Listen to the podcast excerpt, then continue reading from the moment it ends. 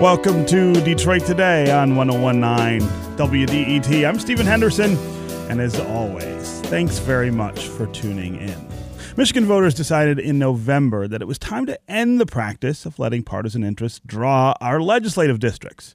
Now, citizens are going to make those decisions as part of a nonpartisan commission or a bipartisan commission.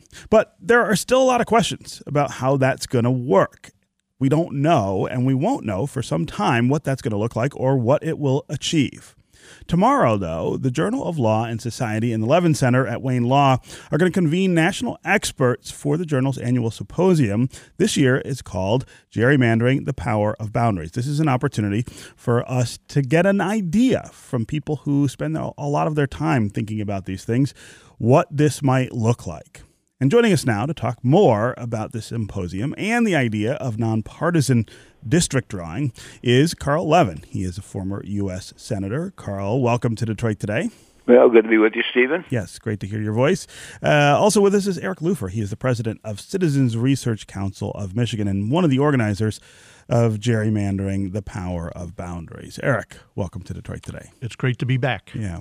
So, um, uh, why talk about uh, this now that voters have taken the stand against gerrymandering that they did? Why do we need to discuss this issue, Carl? Well, there's a lot of unknowns as to how this will uh, the the group that's going to be appointed will actually uh, work it out.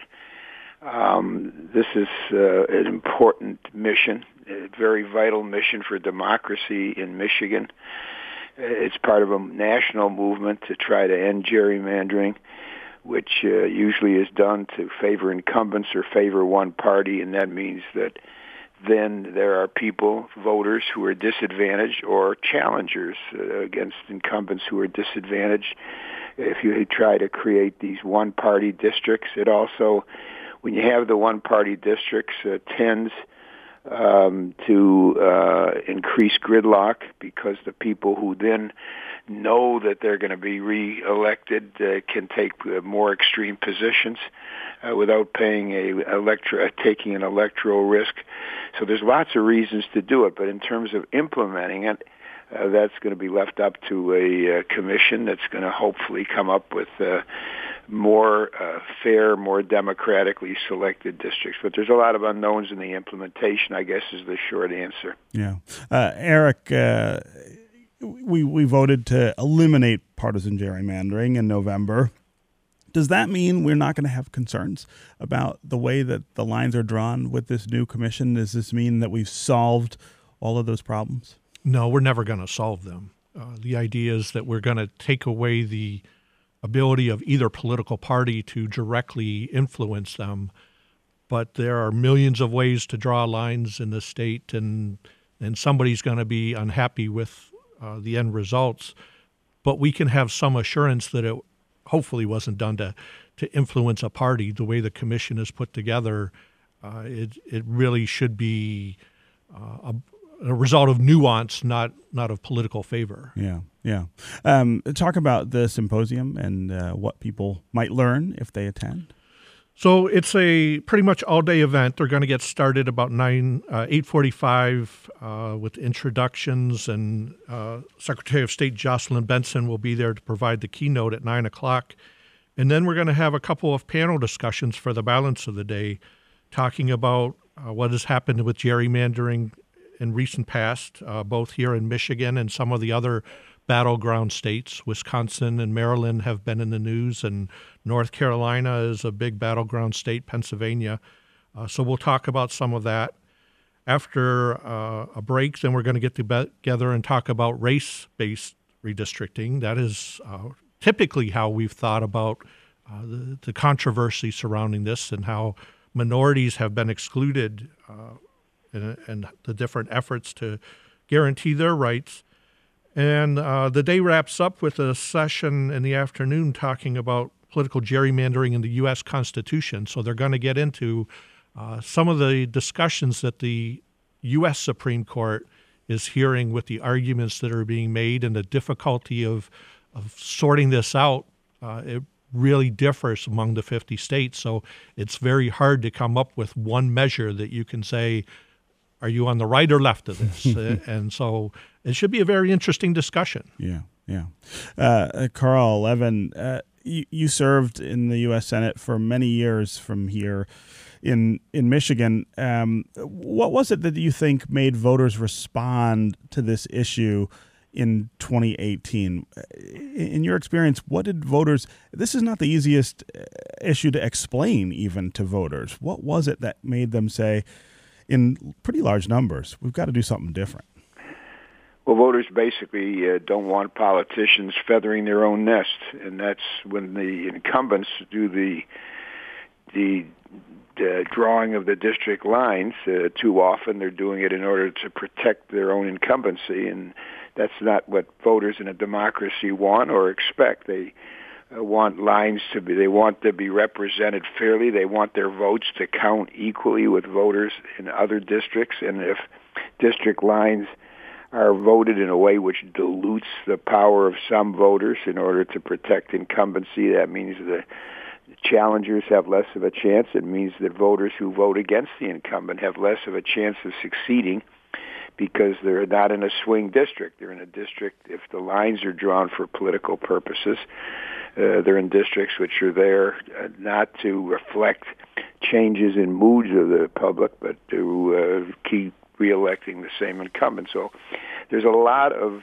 a lot of uh, concern about democracy in America and the role of uh, politicians uh, in not uh, going uh, full blast to protect our democracy, and that means they've got to give up some of their own power and make it uh, fairer in terms of the elections. But voters basically really want to protect this democracy and ending this kind of political gerrymandering is uh, an important way of doing it. Yeah. Uh, Eric Lupher, talk about some of the hurdles that we're going to face in the next few years as we try to put together this commission and the process for redrawing lines. It is a little bit ways off. I mean, we've got to wait until the 2020 census is done in order to redraw those lines. But the work to get ready for that probably starts pretty soon. It's already started, yeah. So, uh, or Arizona and California have already had commissions like this. So, uh, the Secretary of State and the, the voters, not politicians, that were behind it have been bringing in people from those states to learn from their experience. Let's not repeat any mistakes they've been making. Uh, so we're trying to figure out what the rules will be, how you're going to staff these commissions, all that type of thing. The very process of choosing commissioners is going to be a complicated process with a lot of eyes on it. How are you making sure that the parties aren't uh, secretly getting in there and, and meddling with the process. Um, and then once it comes together, sort of how do you have all of the public hearings that have been guaranteed in the constitutional amendment? That's going to require a lot of work traveling all over the state. Um, but you, your question started off, how, uh, you know, sort of what can we respect expect from this? Mm-hmm. And um, the way we've sorted ourselves in the state, we've the r- rural areas of the state tend to be very Republican. The urban areas very Democratic. So that's not going to change because we create a commission. And drawing lines, uh, we're still going to have Republican strongholds. We're still going to have Democratic strongholds, and it's really playing around the margins that, that's the key. And um, it's going to take a lot of work to sort of work through that. For you know, as I said earlier, there's a unlimited ways to, to draw these maps and um, to sort through this and understand why people think they should be grouped with other people and you know sort of putting up a jigsaw puzzle together um, it's going to be an interesting process to watch yeah. Uh, my guests are Carl Levin, a former U.S. Senator, and Eric Lupher, president of the Citizens Research Council of Michigan. Uh, he's the organizer of Gerrymandering, the Power of Boundaries, a, a, symposium that is taking place at Wayne Law. It is from 8.30 to 4 p.m. on Friday, March 22nd uh, at the Law School Spencer M. Partridge Auditorium. It's at 471 West Palmer Street in Detroit. Uh, we're talking about the idea of drawing district lines in a different way. Michigan voters said pretty overwhelmingly last fall. That's what they want to do. They are tired of the idea of politicians drawing their own lines, uh, d- dividing up citizens in ways that favor their political parties or their ideologies. Uh, now, a citizens commission will get that duty and do it uh, from hopefully from a standpoint of nonpartisan interests or at least bipartisan cooperation. If you want to join the conversation, give us a call 313 577 1019. That's 313 577 1019. Tell us what you think of this new idea here in Michigan of doing this legislative line drawing differently. Uh, tell us if you're excited about that prospect or maybe worried that uh, it won't achieve the things that uh, that you hoped it would. Uh, you can also go to the WDET Facebook page and put comments there. Or you can go to Twitter and hashtag Detroit Today, uh, and we'll work you into the conversation. Uh, Carl Levin, I also want to ask you, uh, as someone who spent a long time in Washington, about the things that we are seeing go on in Washington right now. It's an extraordinary time by most people's measures. Uh, what do you think of President Trump's style of governing um, and the way in which he interacts, not just with people in Congress, but with citizens in this country. Have you ever seen anything quite like this? Well, I've never seen anything like it, and I hope I never see it again. Frankly, it's uh, a very, uh, I believe, extreme uh, representation of a personality that is uh, an extreme personality that's got a. Uh, all kinds of personal vendettas, uh, personal needs which overwhelm public policy. I mean, his attack the other day uh, again on uh, John McCain. I thought that the, the rhetoric again was despicable. I I loved John McCain, and I knew he would. It was a brave man in, in war and in peace and in politics. He took risks, and for this president to to denigrate or try to denigrate uh, John McCain to me is uh, number one. It's not going to work. Uh, he can't denigrate the reputation or the memory of John McCain, uh, but it's just something which is beneath the dignity of a president. He divides our public. Um, we we don't need more and more division, which has been precipitated uh, by his rhetoric. We've got to find ways of coming together, finding solutions and his divisiveness, I think, is uh, goes to an historic extreme. Uh, I also wonder what you make of the response to Donald Trump, which we see in many different arenas, but one is in the enthusiasm among Democrats who say they want to challenge him in 2020.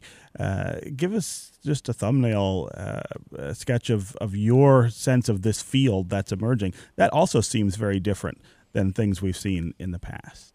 Actually, I think it's great. I mean, I'm a Democrat, obviously a proud Democrat, but uh, uh, I'm not at all concerned that there's such a huge number of people. I think it reflects a real drive, a real concern. It's a real feeling about the importance of this democracy that people are willing to put themselves on the line and run for office, whether it's their local office or whether it's for president. So it's a terrific field. It's a diverse field field.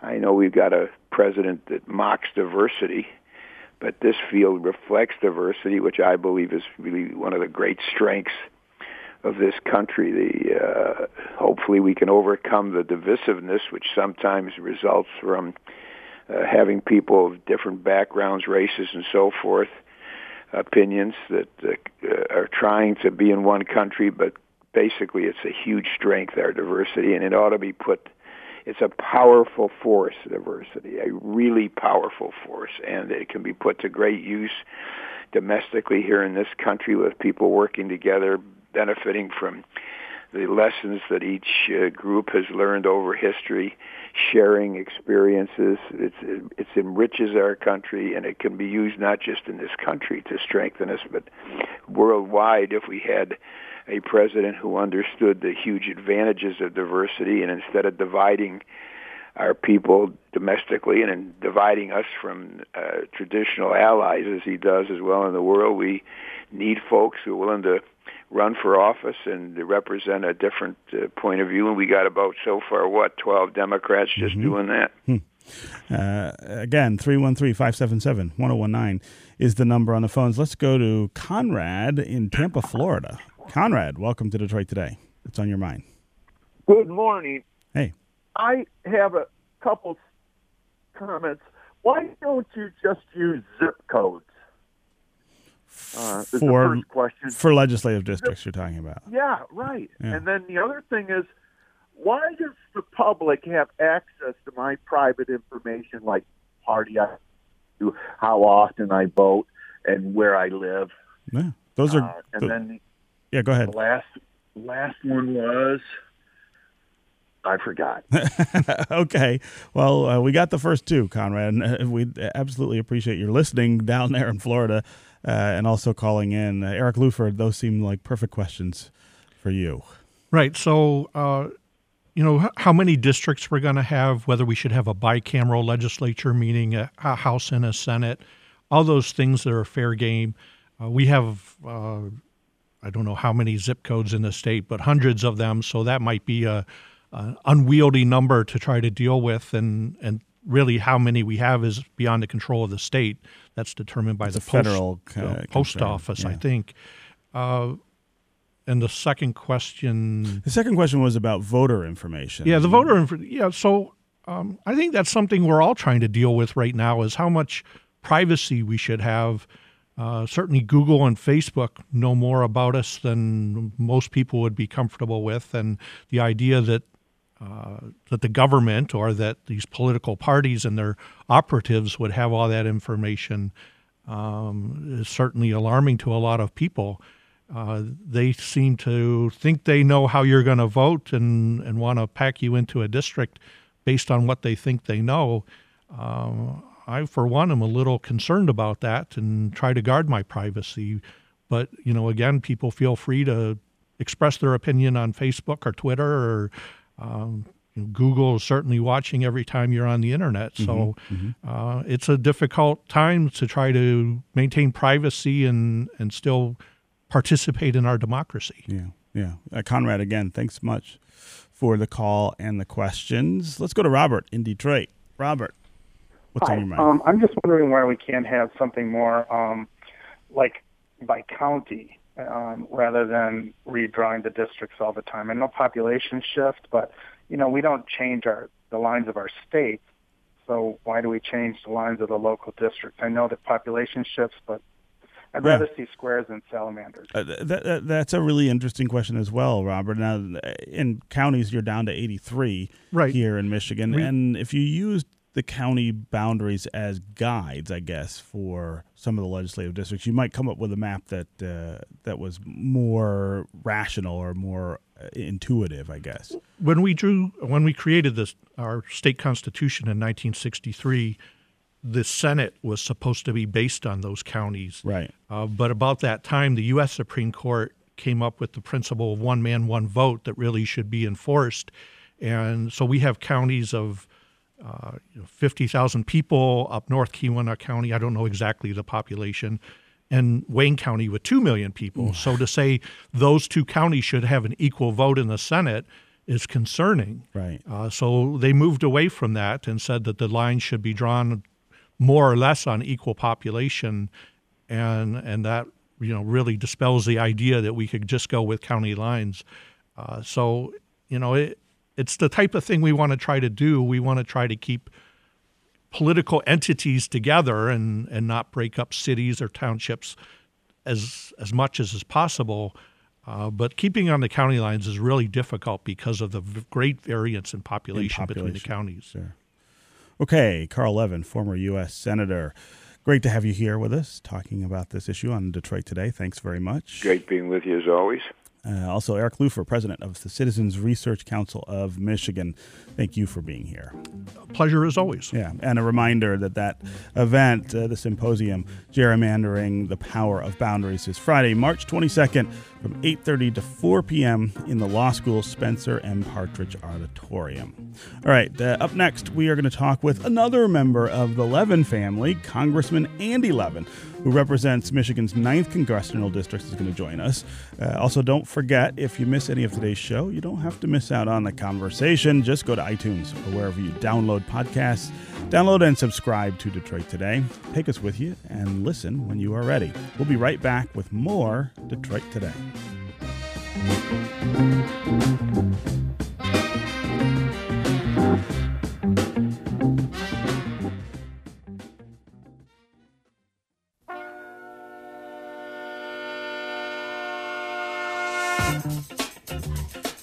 You're listening to Detroit Today on 1019 WDET. I'm Stephen Henderson, and as always, thanks very much for tuning in.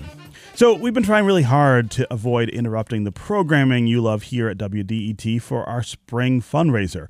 But of course, we still have a goal to reach $315,000. So we've come up with a great way to achieve that without much interruption. If we hit our goal before March 24th, we won't have to fundraise on air, not at all. And today, right now, the first $5,000 we raise is going to be matched by Leadership Circle donors Robert and Valerie Brinchek. You've also already now helped us knock off two days off that fundraiser. It'll be two days shorter because of all the effort you have already put in. And when the goal is met, the fundraising ends. We promise. You can make your gift now at WDET.org or by calling 800 959 WDET. Okay, Lawmakers in Washington are back home in their districts right now for a short break. And for a lot of them, this is the first chance to hold town hall meetings with their constituents. One of those new lawmakers is the nephew of our previous guest, Carl Levin. Andy Levin represents Michigan's 9th Congressional District, which straddles Macomb and Oakland counties. Andy Levin, welcome to Detroit Today. Thanks, Stephen. It's so great to be with you. Yeah. So you held uh, your first town hall meeting last night. Uh, tell us how that went. It was so great. Um, it was in Warren, and we had I don't know, hundred people there or something like that. Um, people flocked to the mics to ask their questions or make their comments, and I just feel like it's the it's a sort of a sacred part and really the best part of being a representative is to hear hear from the people. So it was, I, I, really enjoyed it, and it really energized me. I felt like it was a big success. Uh, so uh, there are lots of eyes around the entire nation. In fact, sort of trained on Oakland, or I'm sorry, Macomb County, uh, and the role it played in the 2016 elections, uh, the role that voters there played in making Donald Trump the president of the United States. I, I really wonder what you heard from some of your constituents uh, about the things that are going on, about the president, about the the way in which he interacts with people, not just in Washington but uh, constituents. Uh, was there a lot uh, of concern about those things last night? There was. Uh, there was some concern, and there was a huge focus on uh, people's basic effort to hang on to their place or get their place in the middle class on um, the on supporting public education, on the affordability of college, on living wages, and workers being able to have their own organization, you know, and, and have it be respected. Here we've got the president attacking local UAW leaders in Ohio mm-hmm. on Twitter and so mm-hmm. forth. So, uh, but in terms of uh, you know the recent horrifying events in the world, uh, there was a, a significant group of, of Muslim Americans who came, um, especially uh, a group of Bangladeshis, and you know they they said they were scared. I mean, and they're worried after Christchurch and this mass shooting and the shooter in, in New Zealand and the shooter referenced the president. It's so sad. Um, you know, in his long, incoherent manifesto of white supremacy. And, uh, you know, I had spent Sunday um, visiting with members of the Muslim community and at, and at interfaith prayer vigils. And I just feel so strongly, Stephen, that we have to all stand up together against white supremacist hate against Muslims, against Jews, against African Americans. Uh, so there was there that was there, and I think it reflects the fact that Macomb County is much more diverse than it used to be. Mm-hmm. and pe- I'm not sure how many people realize that. It's it's uh, you know the number of African Americans living in Macomb County has grown exponentially between 1990 and today, and uh, there's a, a, a wealth of diversity there. So that was reflected in the town hall too. Uh, when, your constituents talk about the middle class and middle class attainment, um, uh, what, did they reflect that they feel as though this president is doing a better job than before at, at shoring that up for them? I mean, that was his pitch especially to people in places like Macomb County, was that he he could do better. He could he could secure more jobs. He could raise their wages. Uh, is is that what you're hearing back from them right now? Well, they don't. I don't think they feel happy about it. I mean, we have uh, General Motors, uh, which you know they're tech. They're they're they have a lot of presence in Warren itself and in Macomb County, and even whether people, as you know, if you're an auto worker, you get, you, you might drive a ways to your plant. So you may live in, in in Macomb and work even in Oakland or Wayne, but you know General Motors is massively shifting its production from Oakland County, Wayne County, Macomb County, and the rest of the U.S. and Canada to Mexico. They've doubled the number of cars they produce there in the last 10 years alone. Now they're building a Chevy Blazer there, an iconic American vehicle, and they, I guess they expect us to buy it. I ain't buying, Stephen. And people, so I think people are upset by that. I do think you're right that the president uh, wooed people with a lot of rhetoric in his campaign about how he was going to fight for the middle class. But when you look at what's actually happened in terms of jobs here. And when you look at what he's doing to public education, what his budget proposes, I mean, Michiganders don't want to cut 90% out of the Great Lakes Restoration Fund. We don't want to cut $2.1 trillion out of Medicaid, Medicare, and Social Security over the next 10 years. That's his actual proposals, how you could build the middle class. Yeah. Yeah. Um, uh, did did uh, your constituents surprise you with anything last night? Was there something that, that came up that maybe you weren't expecting? Well, I'd have to say that um, you know there's. I think if you people stereotypes might be that uh, people in Macomb County would not support sensible gun reform, you know, or that the the there'd be a lot of uh, sort of uh, people there who, uh, you know, would would support the sort of absolutism of the NRA, and I found more evidence of growth of of Moms Demand Action over there. They've got new members who came out to the meeting. They asked me questions, and you know, I've been very active on that issue in the Congress. I was an original co-sponsor of the of HR 8, which we passed, which would make background checks universal including gun shows and so forth. And you know, Republicans I think support that by about seventy percent. and then I, we also passed, and I was a sponsor of uh, HR 1112 to close the Charleston loophole, and I had an amendment that was included there to make sure the GAO studies whether that helps or not. Uh, so, uh, you know, that was it, it. It's sort of surprising me less and less, but just letting everyone have their hunting rifle, their handgun in their house, fine. That's not just not a question. But can we deal with the epidemic of deaths from uh, gun violence, mm. whether it's mass school shootings or suicides or kids, you know, getting a hold of a gun on, you know, that that's not properly secured and you know, playing gun with tragic tragic outcomes. I mean, you know that that is a, perhaps a little surprising. Hmm. But really, people are focused on their paychecks.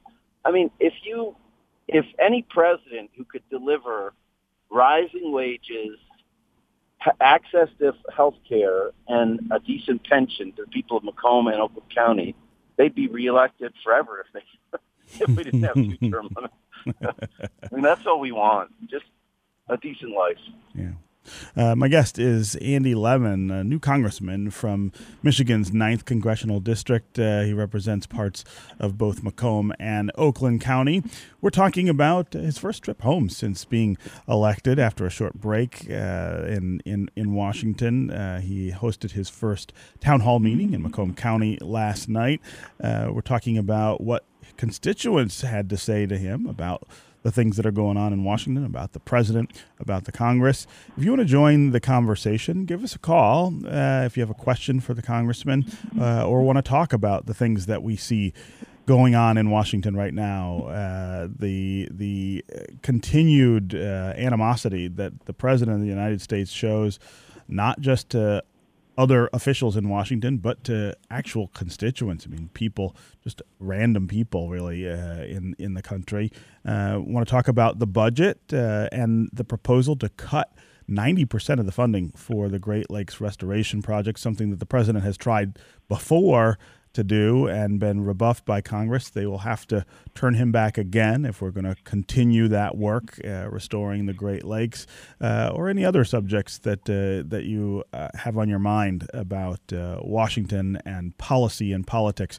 As always, the number on the phones is 313 577 1019. That's 313 577 1019. You can also go to the WDET Facebook page and put comments there, or go to Twitter and hashtag Detroit Today, and uh, we will uh, try to work you into the conversation. Uh, you have a meeting right after uh, this conversation today, Andy, with uh, other constituents about the impacts of the proposed budget in Washington on your district. Uh, can you talk about what things you will bring up with those constituents? Yes, for sure. I mean, the you know when you when you present a budget, uh, you really um, you know share your values. It's a it's a good indication of of what your values really are. And this president's budget um, would dramatically increase military spending again even though the U.S. military is bigger than the next eight or nine countries all put together, and it would cut just about everything else. Um, so we're going to talk to people, experts, and hear from them about the impact of cuts. Uh, you mentioned the Great Lakes Restoration Initiative. The president proposed cutting 270 million out of that 300 million program sort to me like why would you leave ten percent of something? I mean, just you know, it's a basically off with its head gesture, and I'm confident that this new Democratic majority in the House will not let that uh, see the light of day. But I have to point out that Republicans have joined with us in this, in rejecting that, and mm-hmm. and our Republican colleagues in the Great Lakes also don't like it. Um, but the president uh, budget, president's budget proposes taking seventeen and a half billion dollars from SNAP in 2020 um, and cutting it $220 billion over the next decade. Um, as many of your listeners know, SNAP is what we, you know, colloquially call, colloquially call food stamps. Uh, it's help nutrition assistance for people who don't have enough money to get food. And I'm not sure who in this country thinks it's a good idea to have more people go hungry. Uh, and so that's appalling, and we're going to, you know, pr- we're going to uh, oppose that. Um, the president wants to eliminate programs that help students in low-income families go to college. I mean, my goodness, we've got a student debt crisis even as things stand. And so we need to improve the ability of uh, working and middle class kids to be able to go to college and not exit with a mountain of debt, not undermine it. So we're going to talk about the effects of, of the budget on the environment, on uh, poor people, and on working families. Uh, and really, I'm there more to listen and learn from you know tremendous experts and and ones you know, like for example, a resident of the Ninth District. Uh, Gilda Jacobs, mm-hmm. I'm sure been on your program many times, sure. and, and uh, who's a leader in Lansing on on uh, on on issues for uh, with you know about helping poor people. Okay, we're going to take a quick break, and when we come back, we'll continue our conversation with Congressman Andy Levin. Uh, stay with us and stay with us on the phones. 313 577 1019 is the number. We'll be right back with more Detroit Today.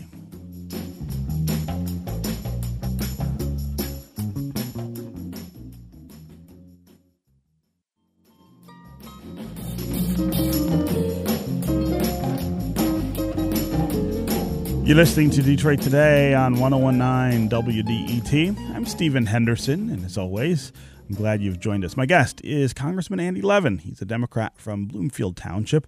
He represents Michigan's 9th congressional district, which straddles Oakland County and Macomb County. We're talking about what is going on in Washington right now, what's going on with the budget proposal, what's going on with the president's demeanor, uh, the way in which he interacts with people, not just in Washington, but people all over the country. Is that normal? Is that okay?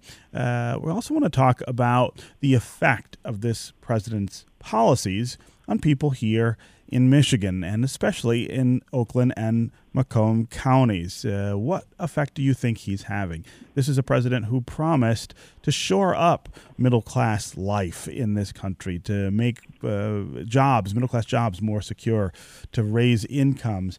Is that the experience that you're having now that uh, he has been in office for two years? Uh, or are you somebody who's starting to have a little bit of doubt about the the those promises coming through.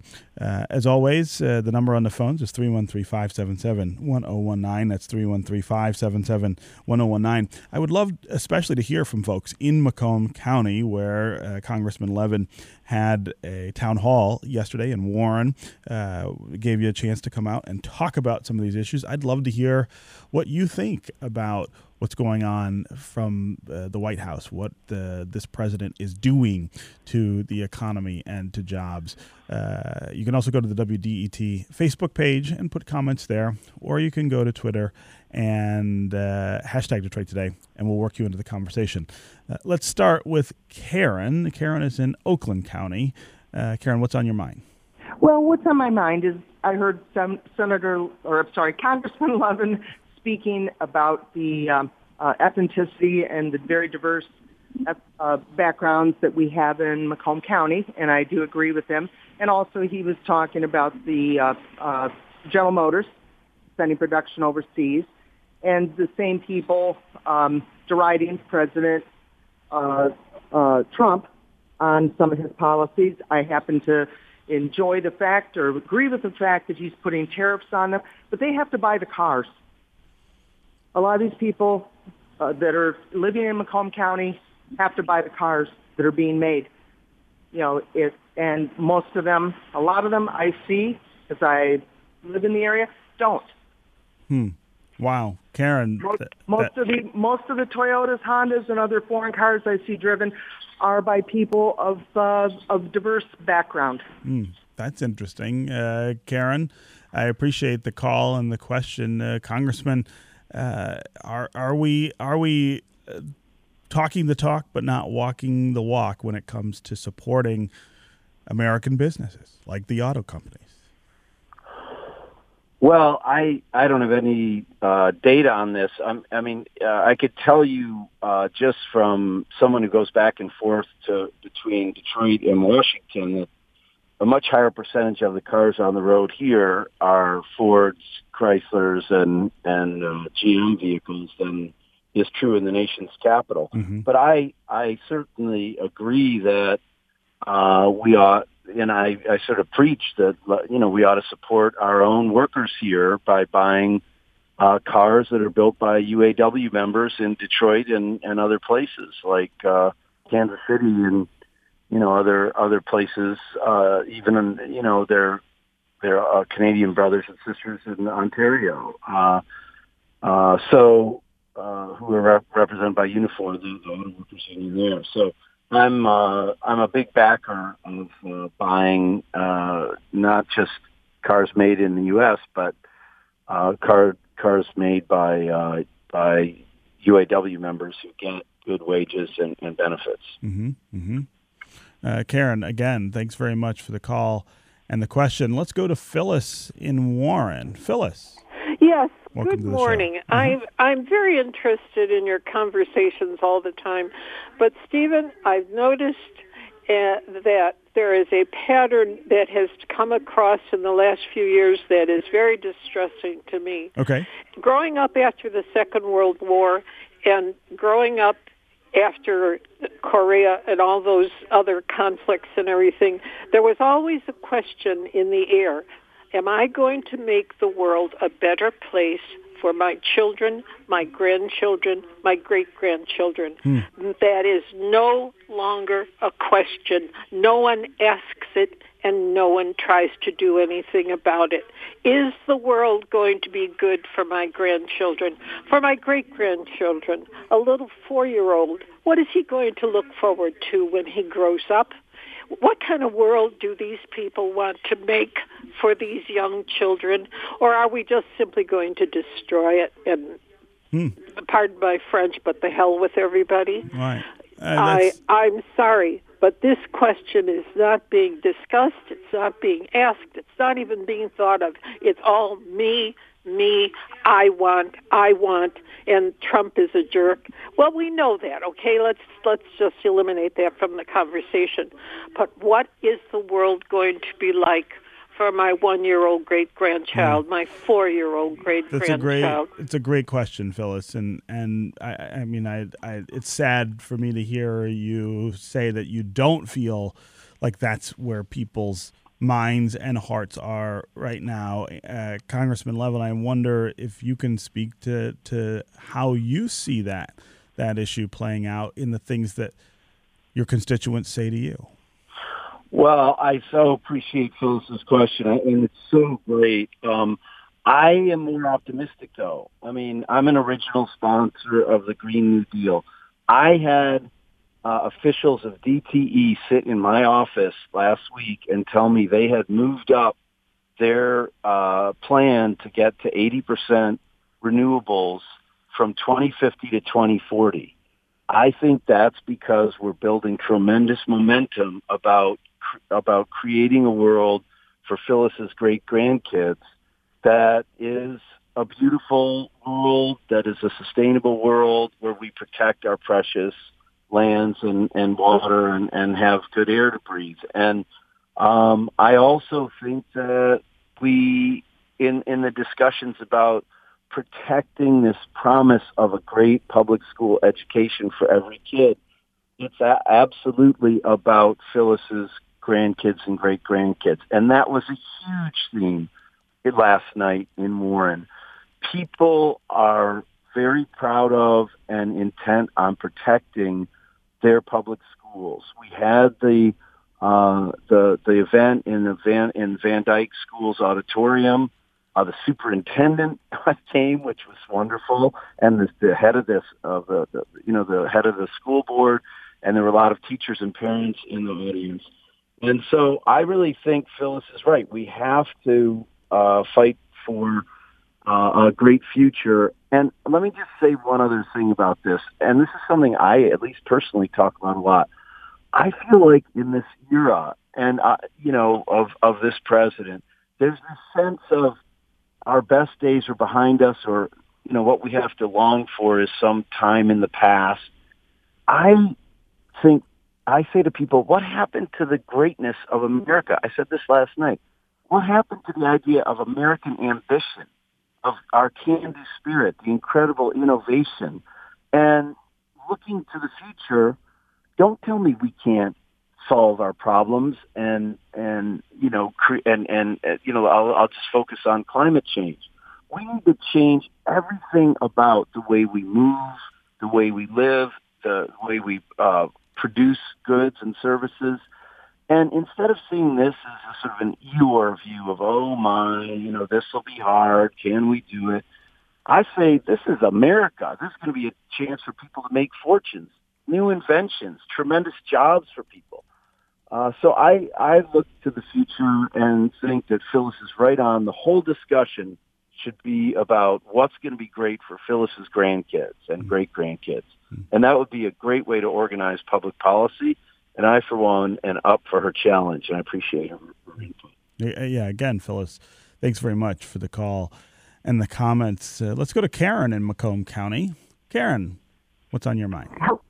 Hello, good morning. Um, I am so sorry I missed the town hall meeting last night. Had I known uh, it was taking place, I definitely would have been there with my comments. Um, what I want to address is all the problems uh, with um, Trump stripping all the protections in regards to the wildlife and the animals. Um, there's a lot of talk about what's going on with climate change. And unfortunately, I really don't hear much being addressed in how factory farming has contributed to so much of the climate, the climate change. You know, there are studies showing that the methane gas, you know, produced from the factory farm animals is far worse than all the vehicles combined together on the roads. Mm. Uh, there's also the problem with the USDA not being able to do its job. Um, there are barely any inspectors, and the animal cruelty that is going on inside of the slaughterhouses is horrific. If you did that to human beings, you would be looking at 25 years to life.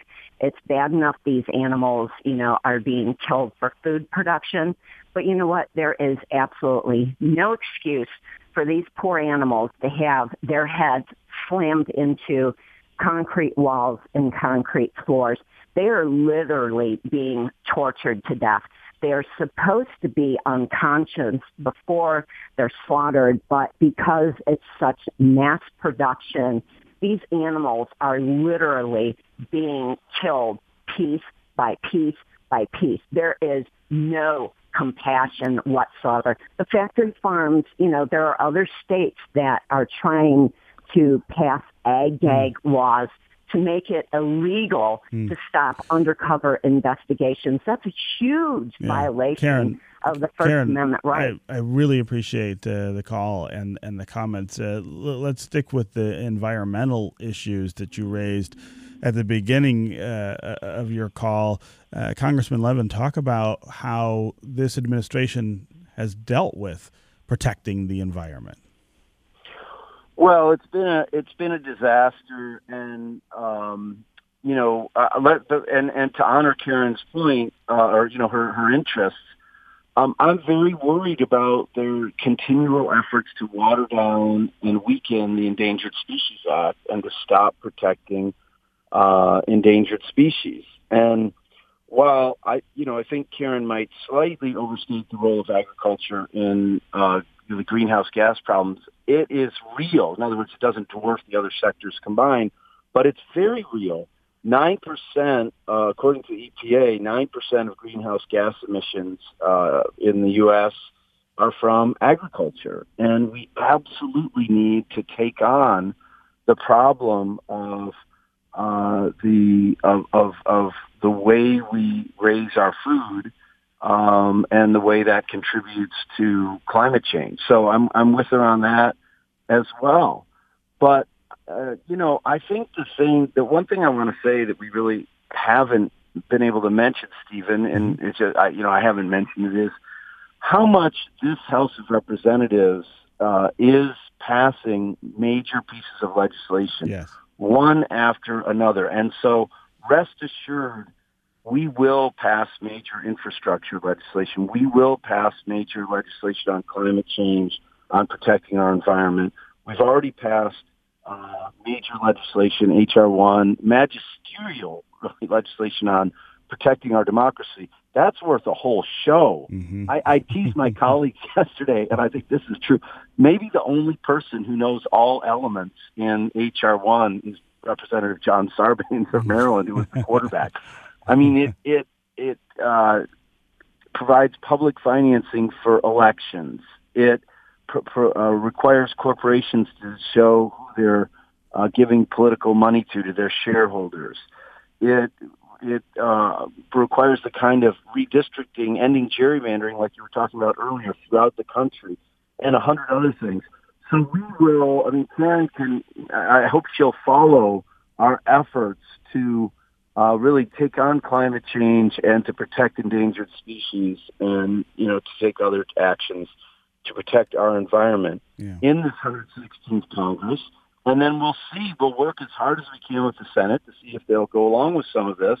And then the voters can say, well, in 2020, uh, guess the president and the Senate, if they didn't do much of that, if, if the voters want it done, they're just going to have to get a president and a Senate that will Yeah. make real change in this country. Yeah. Okay, Congressman Andy Levin, Democrat from Bloomfield Township, who represents Michigan's 9th Congressional District, was really great to have you with us here on Detroit Today. Thanks, Stephen. Appreciate it. Don't forget, uh, just today, right now, the first $5,000 we raise is going to be matched by Leadership Circle donors Robert and Valerie Brinchak. You want to help us do that to knock off more days of interrupting fundraising. It's going to do it for me today. I'll be back tomorrow. I hope you will too. This is 1019 WDET, Detroit's public radio station, a community service of Wayne State University. I'll talk with you again tomorrow.